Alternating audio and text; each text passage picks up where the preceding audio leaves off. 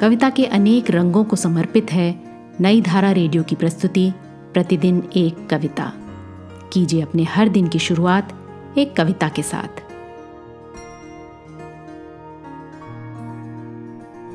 आज सुनिए कविता, गाँव गया था, गाँव से भागा।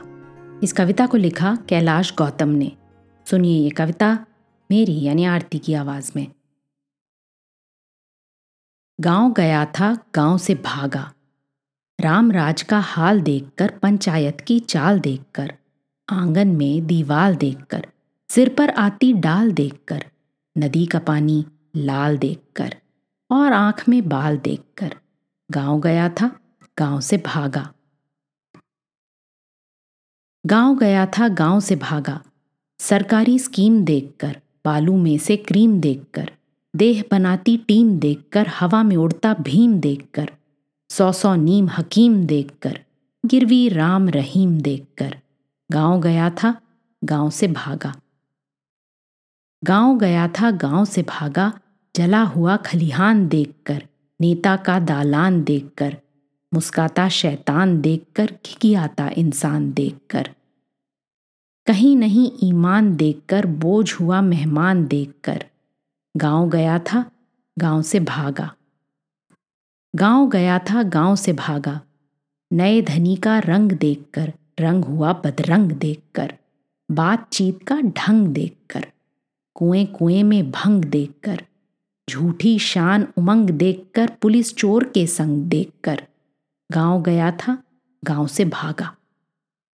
गाँव गया था, गाँव से भागा। बिना टिकट बारात देखकर, टाट देखकर, भात देखकर, वही ढाक के पात देखकर। पोखर में नवजात देखकर, पड़ी पेट पर लात देखकर, मैं अपनी औकात देखकर। गाँव गया था, गाँव से भागा। गाँव गया था, गाँव से भागा नए नए हथियार देखकर लहू लहू त्योहार देखकर। झूठ की जय जयकार देखकर, सच पर पड़ती मार देखकर। भक्तिन का श्रृंगार देखकर, गिरी व्यास की लार देखकर। गाँव गया था, गाँव से भागा।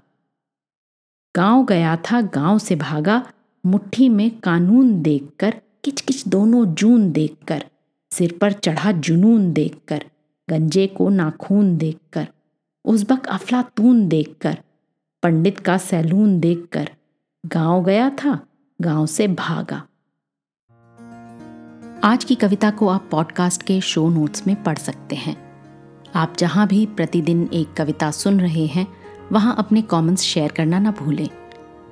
अगर आप चाहते हैं कि नई धारा रेडियो की ये प्रस्तुति हर सुबह आपके व्हाट्सएप पर आ जाए तो हमें इस नंबर पर मैसेज भेजें। Seven four two eight seven seven five three seven six कल एक और कविता के साथ फिर मिलेंगे।